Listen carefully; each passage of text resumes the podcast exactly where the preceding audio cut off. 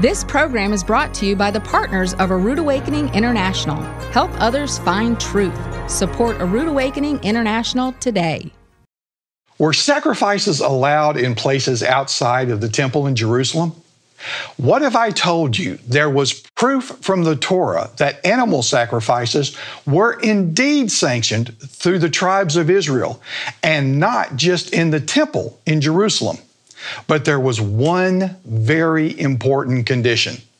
Tonight, Steve Siefken will open your eyes to the truth you've likely never considered. Because it's the end of the sixth day, the sun is set, and this is Shabbat Night Live.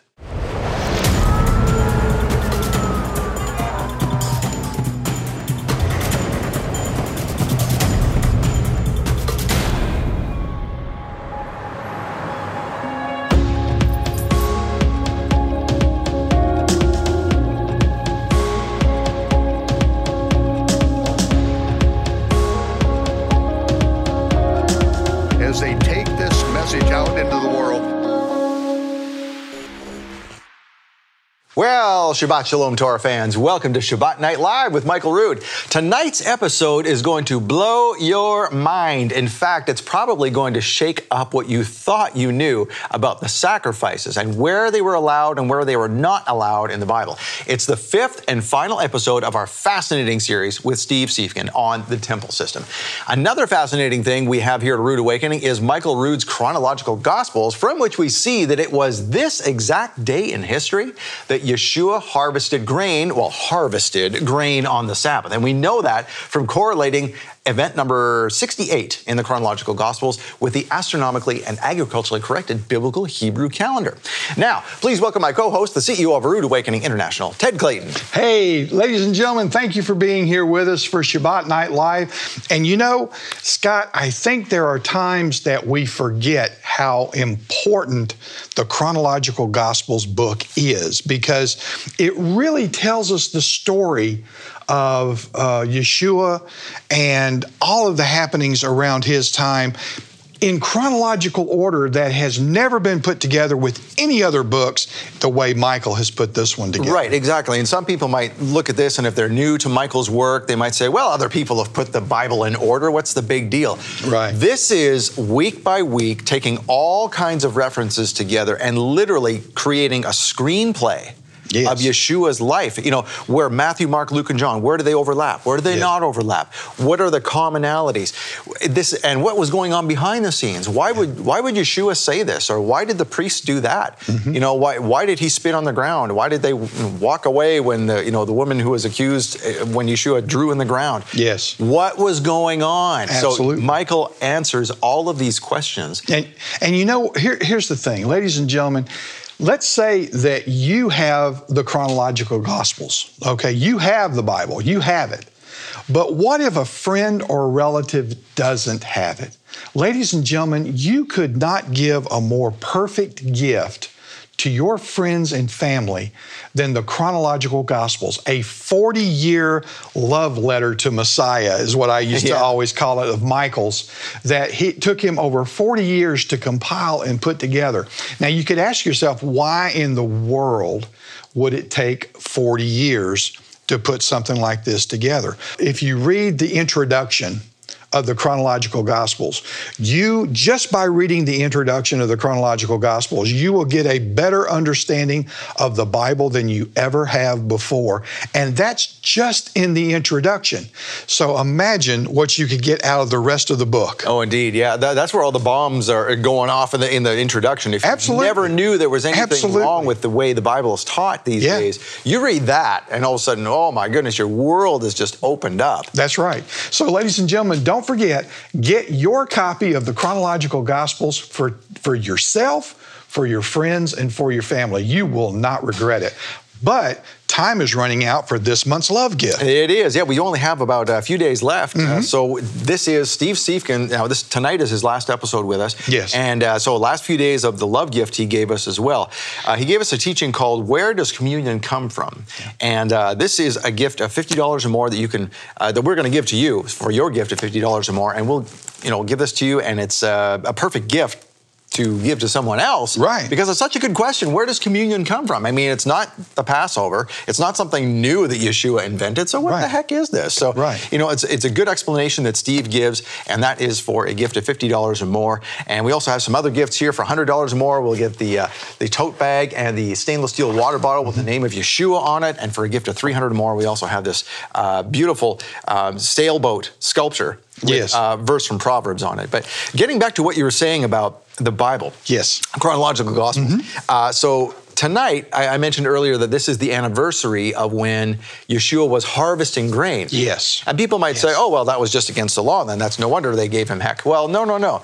This was a mis- misinterpretation by the Pharisees of what harvesting was. Yeah. All Yeshua and his disciples were doing was going through the, the wheat fields and grinding grain. Yes. Yes. And by grinding grain in your hand, they said, oh, that's harvesting. Yeah. And then you know by by chewing it, oh now now you're uh, uh, now you're Milling grinding. it. Yeah, you're now milling it. milling, and it's like this this is so backwards from what. Yeah. And in fact, here's the thing that Michael brings out, which you were mentioning is so important, is that the extra notes Michael gives. Yes. That by giving people heck and preventing them from doing that, the Pharisees were actually breaking the Torah. Yes. Because the Torah allowed people to go on the edges of the field and glean. The poor people were allowed to go glean. Yeah. So if you were hungry on the Shabbat, now you can't do that because the Pharisees say you're, you're harvesting by doing Right. this. Absolutely. You know, I'm going to channel Michael for just a moment when I say, don't believe in the takanot of the Pharisees. Yeah, right. You know, don't believe in what's what man says, believe in what the Bible says. And and don't believe in the interpretations of man, believe in what the literal meaning of the Bible is. Yep. And it goes back to show us how much error can be put in when man gets involved. Indeed, yeah, and that's and that's where you know we and the, the assumptions we make too. So the, the Pharisees made assumptions, Right. And now you know what Steve is bringing out tonight really blew my mind when when we did this interview. Of course, this Yeah. was a, pre-taped interview, Sure. but it, it it blew my mind because you often think, okay, well everybody went up to the the temple to give their sacrifices. Well, no, no, Yeah. there was a system, and there were sacrifices. Outside the temple, and people might go, oh, "How can you say that?" Right. But when Steve explains it you- tonight, trust me, when you watch it tonight, you'll say, "Oh my goodness, how come I didn't see this before?" That's Sure. where I was sitting beside him as he was teaching this. Sure. it's such a great teaching tonight. Well, I will do like Michael said. Call your family, call your friends, call your neighbors, have them come on right now and watch this wonderful teaching from Steve because you're just not going to want to miss this, ladies and gentlemen. Absolutely. Well, let's get into it then. All right, so hang on to your halakha tonight.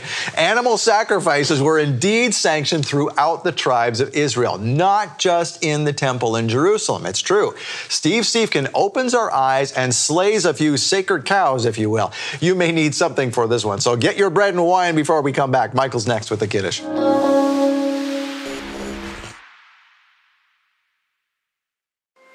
Communion was not something new that our Messiah invented, nor is communion the Passover. So, what is it? The disciples asked the Messiah, Where shall we go to prepare The Passover. the Passover? He's talking about the preparation day. So that's where communion is. That's what the Lord's Supper is, is the preparation day. Steve Siefken presents Where Does Communion Come From? A step by step examination of ancient cultures, scripture references, and extra biblical text that will give you a refreshing perspective on what communion is and what it's not. Where Does Communion Come From is our gift to thank you for supporting A Rood Awakening International. When you donate $50 to this ministry in July, we'll send you Where Does Communion Come From with Steve Siefken on DVD or Blu ray. Donate $100 and we'll send you Where Does Communion Come From? Plus, a matching tote bag and stainless steel water bottle set bearing the name of Yeshua in both English and Hebrew. Donate $300 and we'll send you the teaching, the tote bag and stainless steel water bottle set, plus a tabletop sculpture of a sailboat, engraved with a scripture verse from Proverbs chapter 3. These gifts are a limited time offer from Michael Rood to thank you for your support. Make your donation today and receive the $50 gift, the $100 gift, or the $300 gift. Get these exclusive thank you gifts when you make a donation to support A Rood Awakening International only in July.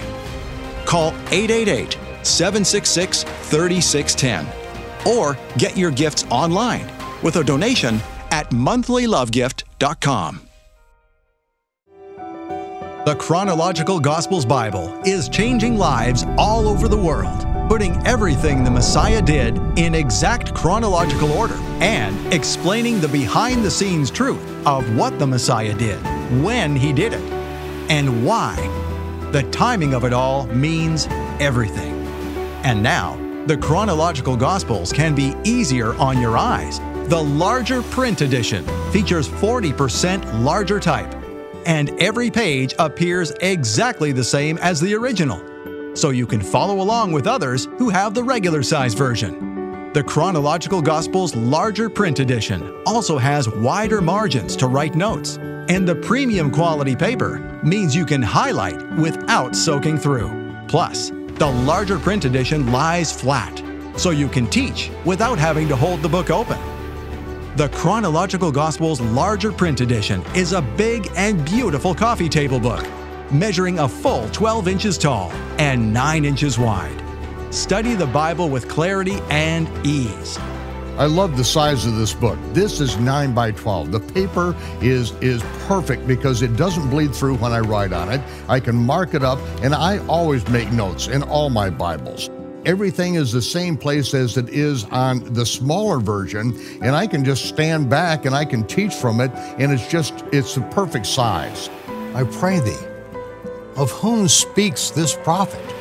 Order the Chronological Gospels larger print edition by phone or online. You'll get 40% larger type than the original. Call 800 788 7887. That's 800 788 7887. Or get the Chronological Gospels Bible larger print edition online at aroodawakening.tv slash large.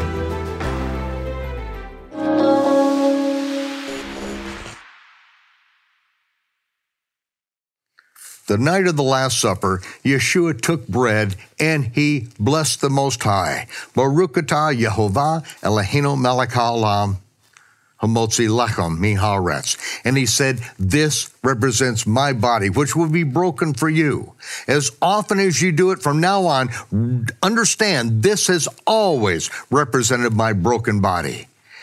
And often, as often as you do it, do it in remembrance of what I'm about to do for you. Then he took his cup and he told his disciples after he blessed it, after he blessed the Most High, and he said, Baruch atah Yehovah Eloheinu melech haolam, Borei Pri Hagafen. Blessed are you, Yehovah, our God, King of the universe, who brings forth and has created the fruit of the vine. And Yeshua said, You divide my cup of among yourselves. And as he passed his cup around and they poured a bit of his into their cups, it got back to him empty. And he said, I will not drink a drop of the fruit of the vine till I drink it with you in my Father's kingdom.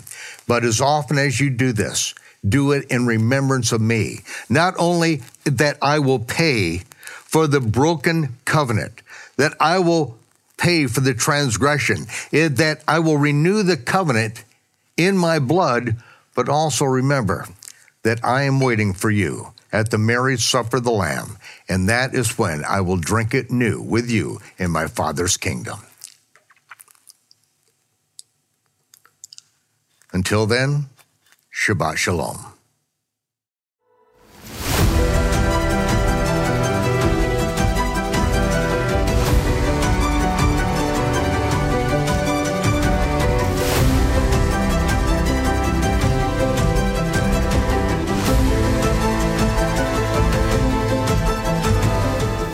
Well, today you are in for a treat. We are going to wrap all of this up today. Four episodes previously with Steve Siefken. We've come back to uh, look over all of it and come up with a conclusion today. So, Steve, thanks again for sticking around and uh, blessing us with episode number five, which is always a treat for us. We usually have four or so, but uh, five's great. So, uh, just go ahead. Well, it's great to be here. And like I said, this is my favorite topic. I just a big fan of the Levitical priesthood.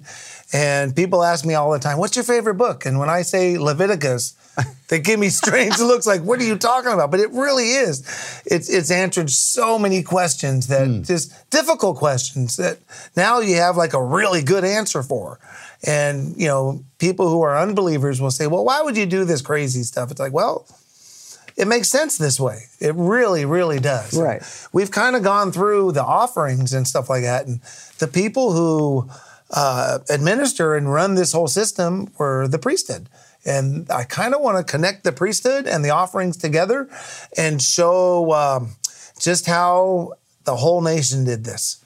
And uh, I want to focus on a few verses that we just kind of read over and not realize what's being said because uh, it's fascinating. You're like, wow, that totally opens the door for something most people don't realize. Okay. And I would like to do that. So, All right. Well, we like learning learning new stuff here on Shabbat Night Live. So go ahead. so here it is: the tabernacle and temple. Um, remember, the government the government of Israel consists of the Levitical priesthood and the Aaronic priesthood. Now, I'm using those terms. The Bible calls them the priesthood, the Levitical priesthood, as the Aaronic priesthood, and just the Levites. I like to use the term Le- Levitical priesthood for the Levites because they were a priesthood also, just to a lesser degree. And it helps clarify things in my mind. So I understand the terms I'm going to use are not exactly correct, but um, you'll see what I mean. It helps to go. understand? I think it helps to understand. Okay. It really helps me, and I hope people don't have too much of a problem with that. The Levites are typically just called the Levites, and uh, but I I'm distinguishing between really three priesthoods. But we'll see that in the first slide. So Moses built a priesthood, right? Exodus 18, we went over that. Ruler of, rulers of thousands, rulers of hundreds, rulers of fifties, and rulers of ten. The priest of Midian, Jethro, helped him set this up. It's a priesthood. Uh, originally, this was the elders of Israel, though. And sometimes we, we, we neglect to see that. It was the elders of Israel, because in Exodus 18, that's the only people there were hmm. the elders of Israel. It's like the founding fathers of America. Yes. Right? Moses called all the elders together. They came and they ate a meal, and then he built a priesthood. This is Exodus 18 12. The verses I just had up there were just a few hmm. verses later. So he built this priesthood that Jethro recommended straight from the elders of Israel. Then later, God changed this to the Levites. Numbers 3:12 says, "And behold, I have taken the Levites from among the children of Israel instead of all the firstborn." Hmm. Okay, so an eldership and a Levitical priesthood are kind of the same thing. What's the New Testament have? An eldership. Hmm. And they're called a priesthood after a different order. Well, an eldership would be after a different order because it's not Levites. Right. So it, it, it really starts to come together when you start to look at it this way. And then God told Moses, build a tabernacle, right? So he built this tabernacle for this priesthood to function in and enforce God's law and regulate their food and do all the things we've spoken about so far. They were a hospital, the CDC, they ratified contracts, and they, they did everything that we just discussed for the past four episodes. Uh, he made a priesthood. It was the Aaronic priesthood that comes from Aaron. The Levitical priesthood comes from Levi, all the rest of the family of Levi. And then there's a high priesthood. So there's really hmm. three. The high priest is kind of a, a different priesthood, much smaller. So basically, there's this guy named Levi who had three sons Gershon, Kohath, and Merari. Kohath had Amram, who had Aaron. The Aaronic priesthood is all the descendants of Aaron. The Levitical priesthood are the rest of the tribes of, of Levi. Just from this, you can tell which group's going to be bigger. Hmm. It's quite obvious. The, the Levitical priesthood, the Levites, are going to be a much larger group, much more families to start it. Right. And it makes sense because they're spread throughout a bigger area. So this was a dual judicial system. The Aaronic priesthood would be the higher courts. We just call that a federal court system today. The Levitical priesthood are the lower courts. We call it our state courts. We do the same system. We built the exact same system. They're just not Levites. Right. Hmm. And we get stuck on that for some reason. That's why I'm so so much a big proponent of the spirit of the law, understanding God's intent behind what he said. And uh, once we narrow that out, some of this stuff becomes okay.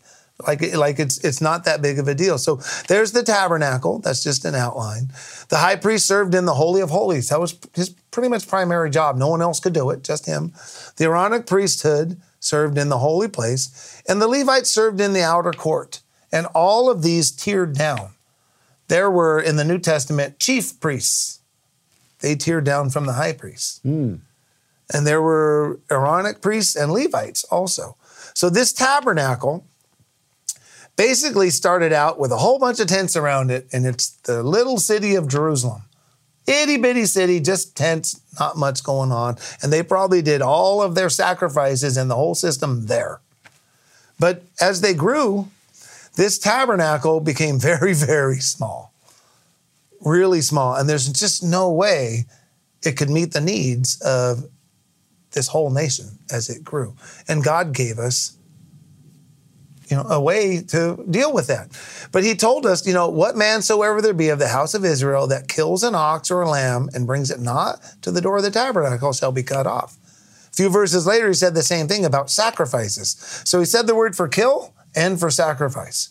But today we don't feel guilty eating meat, but none of us bring our meat to be offered or sacrificed at a tabernacle. Right. But we eat meat. Why is that okay? Why would this not bar us from doing that? It's just because we misunderstand Deuteronomy 12. How would this work? The size of the tabernacle could not accommodate this. Just was not big enough to meet the needs of this entire nation. The likelihood that all vows could be initiated at the central sanctuary is incredibly low. Not only do vows relate to the tithe, but other types of vows and oaths, e.g., for business transactions or legal cases, were a pragmatic necessity. That's uh, James Will James Douglas Wills. Yeah, um, my contacts aren't as good as That's your okay. Glasses. my, I got new glasses, so we're all good. but um, it, most scholars will tell you there's just no way. And look what he said for vows and oaths, for business transactions, legal proceedings, everything we've talked about. This is what scholars say. And what I find interesting, scholars will do this brilliant work, and oftentimes when they conclude, they go right to religion. Hmm. And I'm always wondering why. Why do we do all this nation stuff and then conclude with religion? It, it, it just, I don't think that's what it is. I think it's for nations. It's for America to learn how to be a better America. Right. And that's really what it's all about, not for our religious system to get better. So, just traveling distances in some cases were impossible. That's why. Those are the three main routes to Jerusalem. If you're up there at Asher or Naphtali, it's not going to be an easy trip down to Jerusalem. Just look at the traveling distance. It's over 100 miles at the farthest point. For you can tell, you can tell America is much bigger than Israel was, at least on this map. One person travel would probably take a week. Yep. But if it's a pilgrimage travel to a feast, you're talking entire extended families, camels, carts, tithes, offerings, children. It's not going to be a week. Right. Probably two weeks. Two weeks there, two weeks back, a week or two festival. That's six weeks, three times a year. God expects you to commit 18 weeks or more because people traveled from outside of Jerusalem mm-hmm. too. Three times a year? How are you going to work? Yeah. How do you support your family? That's interesting. How do you accomplish any of this? And most people would stay from Passover to Pentecost because they were kind of close. Yeah, why would you go home in between? Why would you go home Yeah. if it took two weeks if you got to come back? If you were local, yeah, maybe. Well, you think about that 100 miles, and if you travel with camels and all of that stuff, you're going to be going two, three miles per hour. Yeah. Well, that's what? 33 hours Yeah, of travel. Pe- people have estimated, and th- that's why I put up what I said about a week. One person, maybe a backpacker, just a cart. They had little one-person carts. You can probably get it in a week. But when you're talking about your whole pilgrimage, bringing your tithes and offering, and your whole family, like the Bible describes, it's just it becomes impossible really quick. Right. It really, really does, and we, we need to accept that and just recognize we we want to ha- hang on to this only in Jerusalem thing, and that really is kind of worshiping Jerusalem. And I'm not, I'm not saying Jerusalem's God's city. Don't get me wrong. I, I'm not not saying that, but it's the top of a system that He's building for the whole world. Hmm. And in in the millennium, every nation's going to go. How is that possible? right. Well, even even you look at our so we bring this to America. Washington D.C. Everyone shall ride a bicycle to Washington D.C. Yeah. for Fourth of July. How's that going to work? It ain't going to work. It's just not going to work. right. So God was going to enlarge Israel's borders, and Deuteronomy 12 gives us the answer, and he just straight out says it. He says, Take heed to yourself that you forsake not the Levite as long as you live upon the earth. When Jehovah your God shall enlarge your border as he has promised you, and you shall say, I will eat flesh, because your soul longs to eat flesh. You, ate, you may eat flesh whatsoever your soul lusts after. See that phrase, whatsoever your soul lusts after? That is a tithing phrase. It's only used for the tithing system. That's a very specific phrase. Deuteronomy 14 uses it. Deuteronomy 12, it's a tithing phrase. Whatsoever your soul lusts after is what you can spend your tithe on. Okay? So he's talking about tithing here. Well, obviously, he's talking about going to Jerusalem. If the place which Jehovah your God has chosen to put his name there be too far from you, then you shall kill. That's the word for sacrifice, but it's translated as kill for some reason. Hmm. Almost the only spot is translated as kill, but it's the word for sacrifice. You shall kill of your herd and of your flock which Jehovah has given you, as I have commanded you, and you shall eat where? In your gates. In your gates, whatsoever your soul lusts after. so this is allowing sacrifice outside of Jerusalem. We've, we've got to stop thinking just the practicalness of trying to do it in Jerusalem is impossible. Hmm. And when you see it this way and start placing the pieces, it really fits. But if the gate of the city doesn't tear up to Jerusalem, that's no longer a Jehovah sacrificial system. It's not part of the system anymore. Right. That's why they were told to tear down the high places and the altars because they weren't doing that. But the ones that were, I mean, we're actually going to look at some of those verses. So if it's not properly represented, it's it's not a representation of the uh, temple in Jerusalem. Then it's not sanctioned. Yes. And uh, probably a way of looking at it is when it says only at the tabernacle, it's really under the power and authority of the tabernacle. Ah, Think of a good way it that thinking. way. That's good. Not just like, oh, it has to be there. Because the.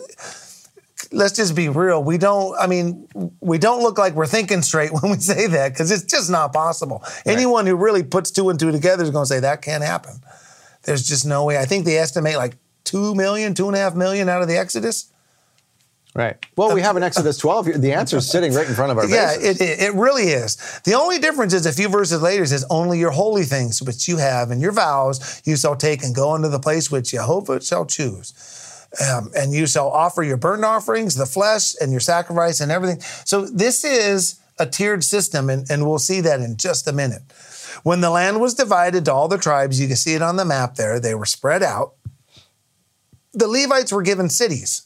Those red dots are Levitical cities. The blue dots are the Aaronic cities. Command the children of Israel that they give unto the Levites of the inheritance of their possession cities to dwell in. Okay, so they had 48 cities spread throughout the land.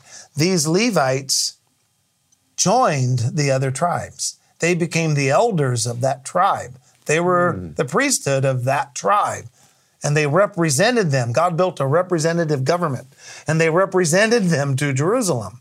If they didn't, that's when they were breaking that command. Hmm. So the Levites were within each tribe's gates. It, it just says exactly what I'm saying all over, over, all over the place in the Bible. And the Levite that is within your gate, and the Levite that is within your gate. You're not to forsake the Levite that is within your gate. These Levites were within each tribe's gates. Right. All their cities had Levites running their local government. And how often do we think of that? We just we don't. just glaze over it. Scholars point it out all the time. I don't know why we're missing it when it comes to church and just you know typical Bible teachers. I, I think it's incredibly important. Um, the altars of earth. This is the verse we've kind of we talked about. Look at Exodus 20, 24. This is right after the Ten Commandments, right after Exodus 19, which basically starts the covenant.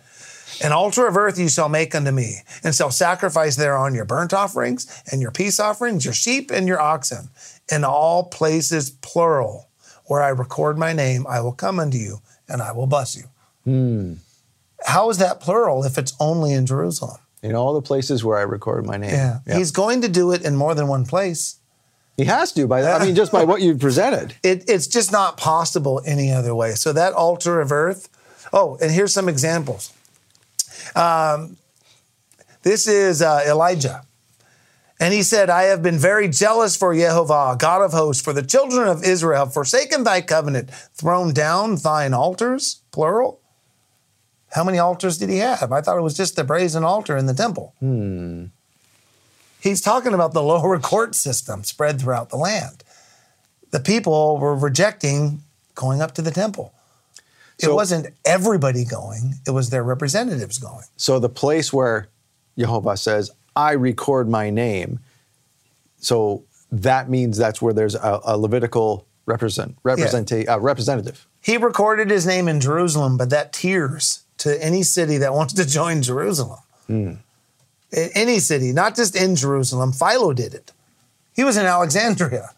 So you're doing it in Jehovah's name Yes. through the priesthood that he had established. And I'm going to show you the New Testament doing it too. Ooh. Paul. Paul Paul describes it for us, and we just gloss right over and don't see it. So the thrown down thine altars, it's plural. These altars were in the gates of the city. All those altars, those red dots had a gate of the city. And here there's verses to point this out. And he brought, and this is a negative one towards it, but he brought all the priests out of the cities of Judah and defiled the high places where the priests had burned incense from Geba to Beersheba and break down the high places of the gates. What were at the high places? Altars. Hmm. That's where what that's what they were. The, the priests of the high places came not up to the altar of Jehovah.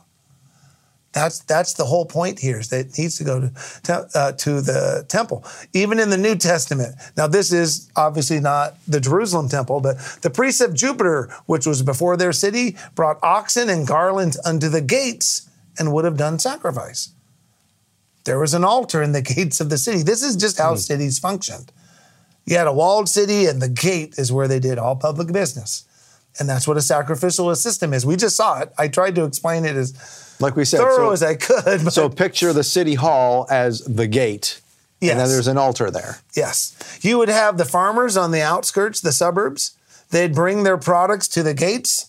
They'd butcher them and approve them and send them to the markets into the city. Hmm. Just how ancient cities worked. I mean, you make it makes sense when you think about it. It really does. Yeah. Not everybody. I, I made a comment earlier, a few episodes ago. I think you know, we we call Israel an agricultural society as if we're not. It's like, well, we eat food, don't we? we have to be an agricultural Right. society. It it was different. Yeah. They did their agriculture different. Not everybody grew farm had farms and had animals. They had walled cities where most of the people lived.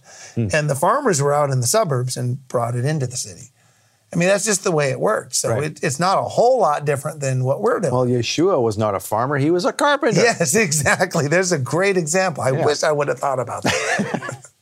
Uh, the high places were in the gates of the city and they did sacrifices there. Hmm. But it wasn't sacrifices like when you get rid of the religion, it's not a problem. When you put it as food regulation and not, uh, notarizing contracts and just fines and penalties, you, you think differently about it. It becomes a little easier to accept, I think. Right. This government was funded by tithing. The tithe of the tithe. And we might need to get to this because I think we're running out of time. But um, the tithe of the tithe, the Levites would receive the tithe, and a tenth part of the tithe would go to Jerusalem. So this is how the system worked. That's what the tithe of the tithe is. That's what God meant by that. Everybody would tithe to their Levites, and the Levites would tithe to Jerusalem. Hmm. Not everybody went to Jerusalem. Rich people probably did. They could probably afford to travel. But your regular, everyday average commoners probably couldn't afford to go. Just look how much time they'd have to give up. Right. But a lar- it was the biggest party by de- by no doubt. It was the biggest party in Israel. Well, hang on to that. We're going to come back and do some more. All right. So we'll be back in just a second. Thank you for bringing Steve here. You brought him here with your, speaking of tithes and offerings, through your tithes and offerings. That's how this ministry works. And it's how we work into the future. Other people are going to see this thanks to you. So thank you for doing it. We'll be right back. Thank you for your support of Shabbat Night Live. And speaking of support, that's what we were talking about right before the break. We were talking about the tithe of the tithe that would be would basically support this uh, this tiered system all the way back up to Jerusalem. yes, it's it's it's something that I think is just critical in understanding how Israel functioned, and um, you know, I didn't mention it, but there's really three tithes. There's a tithe that pays for government services, a tithe that pays for your holy days, and then a tithe that pays for um, the widows and the orphans. It, it's it's kind of a welfare system, and then those tithes tier up to Jerusalem. That's called the tithe of the tithe. And the Levites, they would take all the tithes from the people.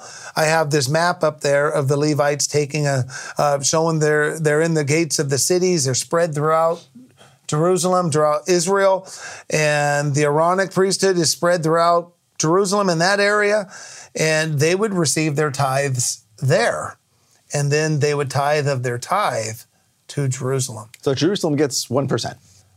No, they get 10 well, yeah, they get 10% 1% of the whole country, yeah. but that's why I pointed out which is the bigger priesthood. The Levites are much bigger, Mm-hmm. just by sheer numbers. They need more. The Aaronic priesthood is much smaller, Hmm. and um, this it's just a tiered system that runs the whole nation. And um, I don't know. I was fascinated to study it and learn it. I just think it's just interesting how God just expands for growth. And I'm looking forward to seeing what the Messiah does in the millennium and how he makes it work. Because that's just fascinating to me that we actually think everyone's going to Jerusalem for the Feast of Tabernacles, Zechariah says. How is that possible when you're talking about a whole planet? I just don't I just don't see it. Unless there's a lot less people, I don't I don't see how that's possible. So either God's going to have to do a miracle every time, or it's a representation. You know, um, the last four four part series I did, I mentioned how God's government is a representative government. It's a constitutional republic. That's what Moses set up, and we do the same thing. It's it's a represent. They represent the people, and they're going to represent the people. We could do it here in America. We we actually kind of do. Well, and we're told that we will be uh, judges in the end Yeah. times. So there you go. That's what we're living this life for. yeah. I don't know. It's not our decision, but God's going to give us a place in His kingdom.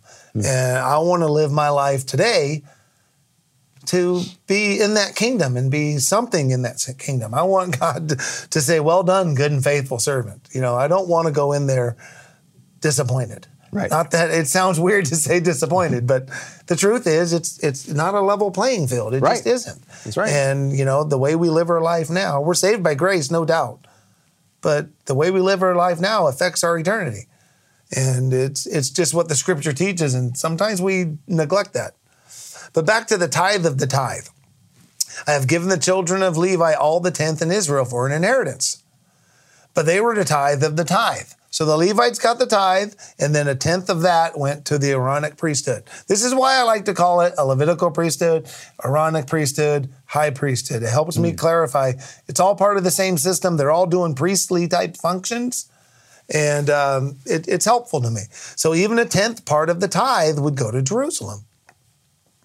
This is what Malachi was rebuking uh, Israel for. Remember when this is a very popular verse. Will a man rob God? Yet you have robbed me. But you say, Wherein have we robbed you? In tithes and offering. Look who he's talking to. And now, O you priests.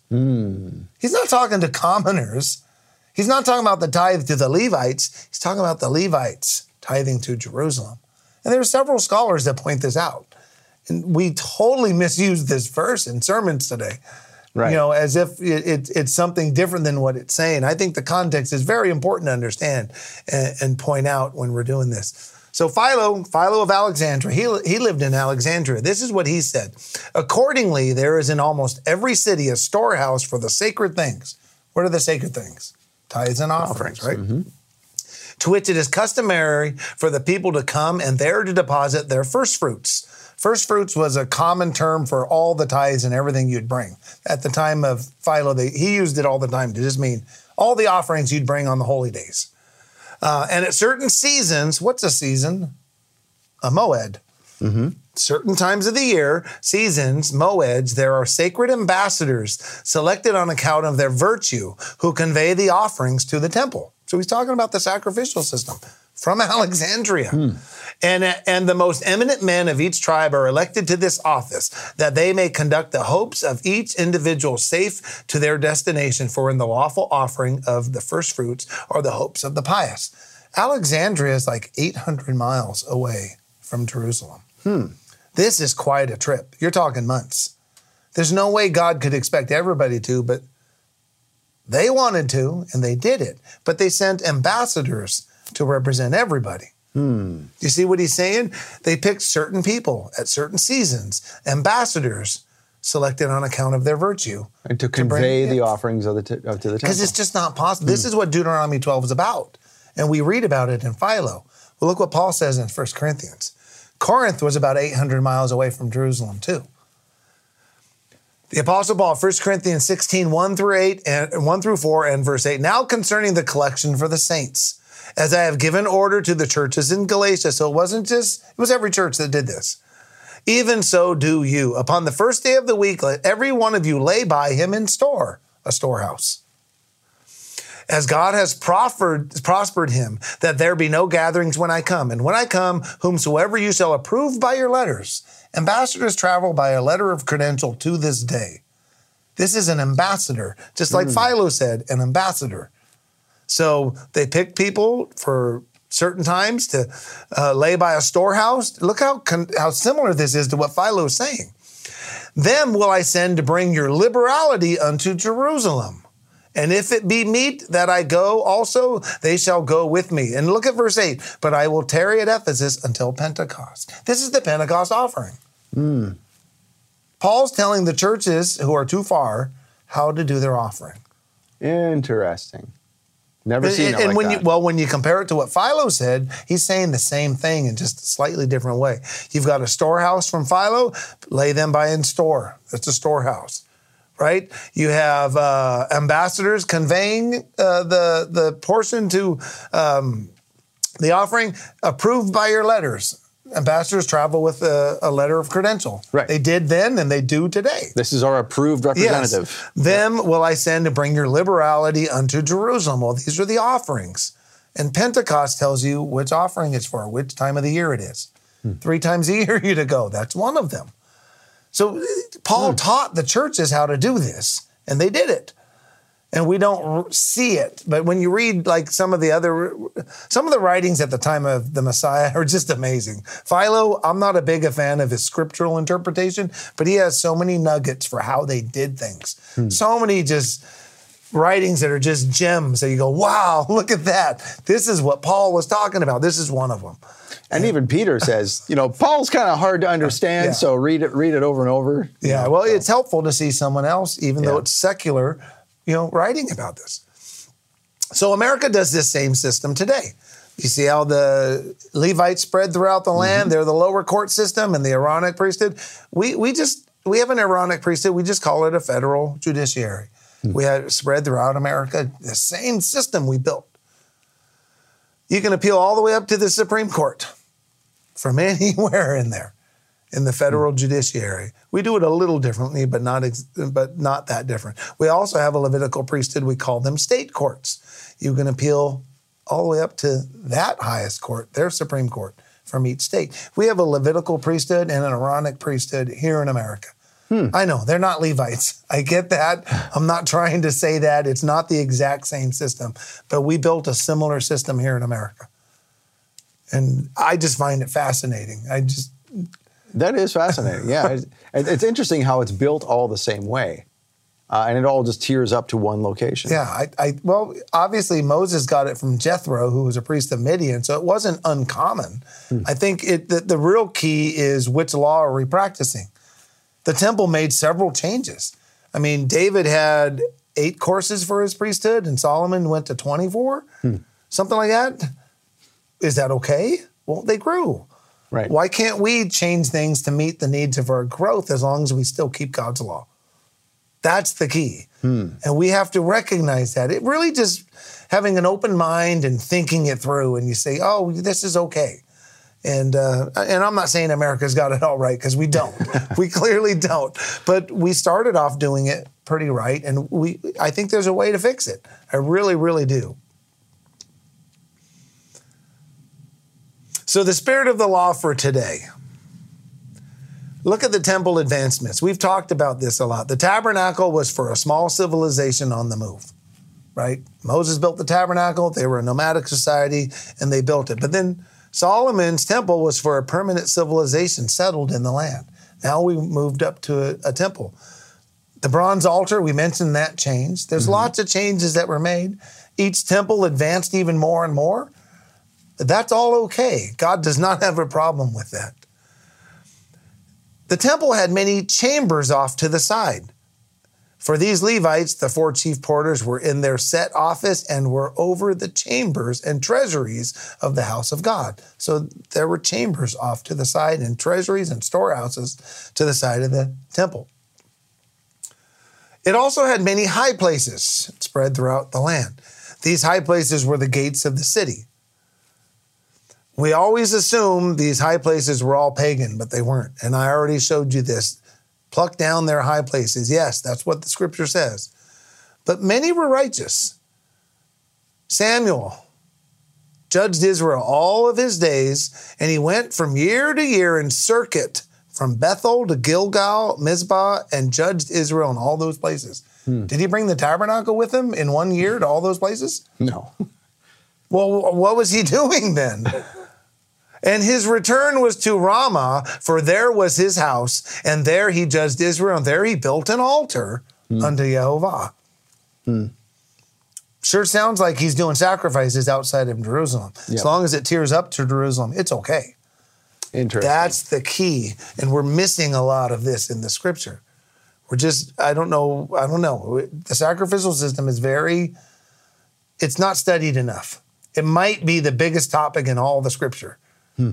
And when you really think of everything about it, tithing, the head tax, the first fruits, you just they put every topic together. It, it, it's like the first four commandments. Remember when I put up that mm-hmm. chart? It's the bulk of the scripture. It might be the biggest topic in the scripture. I've never really tried to, to figure that out. But Elijah said, Oh, he lamented that they've thrown down God's altars. Twice he said it. They've thrown down your altars, plural. There is a bema seat at the high places. There's a bema seat in our synagogues today, and there's a judge's seat. These are the same seat. A bema seat is just a seat of judgment. That's pretty hmm. much what it's for. These high places turned into what we call synagogues. That's what they were at the time of the Messiah. Look what it, in the, the hints are everywhere. And when they bring you unto the synagogues and unto magistrates and powers, these are rulers. I thought it was a religious institution. Right. They're going to judge you there. take you to court. They're taking you to court. We presuppose that onto the scripture because the synagogue is a religious institute today. So we read that and that's what we see. But that's really, I don't think that's what it is. I think it was uh, a judicial branch of that location. And uh, sure, on the Sabbath, they taught the scriptures because that's the way our Sabbaths could work. Can you imagine if we had a Sabbath in America and our judges would teach the law, how, how God's law applies in America and where we're going wrong, and just teach the people so they could be legal experts hmm. and know what's going on? You know how much better America would be if we did that for the Sabbath? I mean, we used to do a Sabbath on, on Sunday. We had the blue laws, and everybody, at least the only game in town was going to church. Nothing Right. else was open. Right. And all you could do was learn the Bible, and we were better off. Right? Yeah. we were better off. It wasn't quite right, but we were better off. I want to, we should just try and move ourselves back as close to what God commanded as we can get. It's never going to be perfect, but that's what we need to do. The United States has a temple, we call it the Supreme Court. It has many chambers off to the sides. We call them judges' chambers to this very day. It has many high places. We just call it the appellate court system. Hmm. Same system. Deuteronomy 12 allows for this. We already went over that. Our job in America is to follow Jehovah's example and do it the way he said. These are some of my favorite. I love this picture. Um, I made it just to prove a hmm. point. I'm not very good at graphics, but I find ways to cheat. But there's a veil in the front and a veil in the back, hmm. right? That's how his court system was built. Look at our Supreme Court. Veil in the front, veil in the back. Where do you think we got that from? We may not realize it now, but where did we get it from? It's even the right color. Hmm. the the purples and blues were all the the the, the, the, the reds all the way to blues were all the same colors, same scriptural word. This I find very interesting. This is our Supreme Court government page. The Supreme Court building, America's temple of, Of justice. And how many people would actually take offense to that word, not understanding the, you know, the the history of it? We read right over that and don't think anything of it. I was just, I've read right over it probably a bunch, but I just, was just looking. I was like, oh my goodness, it calls it a temple. Hmm. Our own government page calls it a temple. And I thought that was just amazing. The holy place versus holy of holies. There's a difference. The holy place is for our sins against each other. The sin offering was a fine. The trespass offering was a fine with punitive damages. But the holy of holies was different. It was for our sins against Yehovah. That's why all the blood was put before the veil. The Day of Atonement, it was wiped clean. It was the, the, the release, is what it's called. Made atonement for the sanctuary. It was the removal of sins. The New Testament calls this remission of sins. Look what the Bible says about our Messiah. Over and over again, it says, for the remission of sins. Hmm. You know where that word is found in the Greek Septuagint? Levitic- Leviticus 16 hmm. the Day of Atonement offerings, this scapegoat offering. That's the offering our Messiah did. He literally did that one. That one hmm. pictured it. And Hebrews just says it. So, some definitions remission means freedom, pardon. 17 times in the New Testament referring to the work of the Messiah. 44 times in the Old Testament. Only once is it used for the sacrificial system. Leviticus 16 26, the Day of Atonement, it's for the Azazel, hmm. the scapegoat. Only time it's used for the sacrificial system. Do you think our New Testament writers knew that? Do you think they knew which sacrifice they were talking about? This word is not used for any other offering other than the scapegoat. Huh. Look at this one. Whom God has set for propitiation. Look that word up in Strong's. It's the same word for mercy seat.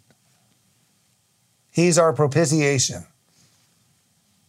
It's not the sin offering or trespass offering. It's an offering for that specific thing. All year long, they would be going to the temple and being convicted and blood. Their pleadings were found guilty. The Day of Atonement wiped it away clean. They expunged everybody's record. Hmm. What our Messiah did was he got rid of the sin problem. But he didn't get rid of our sins against each other because if I steal your car, don't I have to pay you back? I can't say Jesus made us, he forgave me, so we're good, right? No, I still have to pay my sins against you back. Right. Because it would be wrong otherwise. And the Bible fully supports that. That's the holy place, the outer temple. The Holy of Holies is unique. That's what Hebrews is talking about. The veil to the Holy of Holies was torn. God's telling us, He's given us all the hints. Not to the holy place, to the Holy of Holies. The holy hmm. place is for our sins against each other. The Holy of Holies is our sins against God. Well, our sins against each other are also against God, don't get me wrong. But that's where the Messiah wiped it all clean. And behold, the veil was torn in the naos. The word naos is a specific term, not for the whole temple, but for that holy, holy, a holy of holies where the shrine is. Hieron is the Greek word for the whole temple. So he- everywhere it says that. And even in um, th- this veil was torn from top to bottom. Hebrews 9, 8 through 10, the way into the holiest of all was not yet made manifest. That's what the Messiah did. It's the holiest of all, which was a shadow for them. Having therefore, brethren, boldness to enter into the holiest by the blood of the Messiah, by a new and living way which he has consecrated for us through the veil, that is to say, his flesh. What did the Messiah accomplish? Going through that veil. You see, you see the difference I'm making? Mm-hmm. The temple is for today. The Holy of Holies was brought up to heaven. He's sitting at the right hand right now. We don't need that anymore, but we still need a judicial system. We still need to run our government. The rest of it still applies, doesn't it? It does. It really does when you look at it. Man. Steve, thank you very much. Appreciate you coming and presenting this to us. Uh, again, where can people find more of your videos? I know you have a, a YouTube channel and other things. So, uh, where, where's the best place to learn of your stuff? I have a website called answerethematter.org. It's based on Proverbs 18:13. Uh, he who answers a matter before he hears it, is folly and shame unto him. And I do have a YouTube channel under the same name. Okay. So you can go there anytime you want. I'd love it if you did. So All right, great. Again, thanks for joining us. Appreciate it. Thanks for coming all the way from California. It's been a pleasure. And thank you for coming to us from wherever you're coming to tonight. So thank you very much for watching Shabbat Night Live. And uh, we'll join you next week for another episode. Until then, Shabbat Shalom.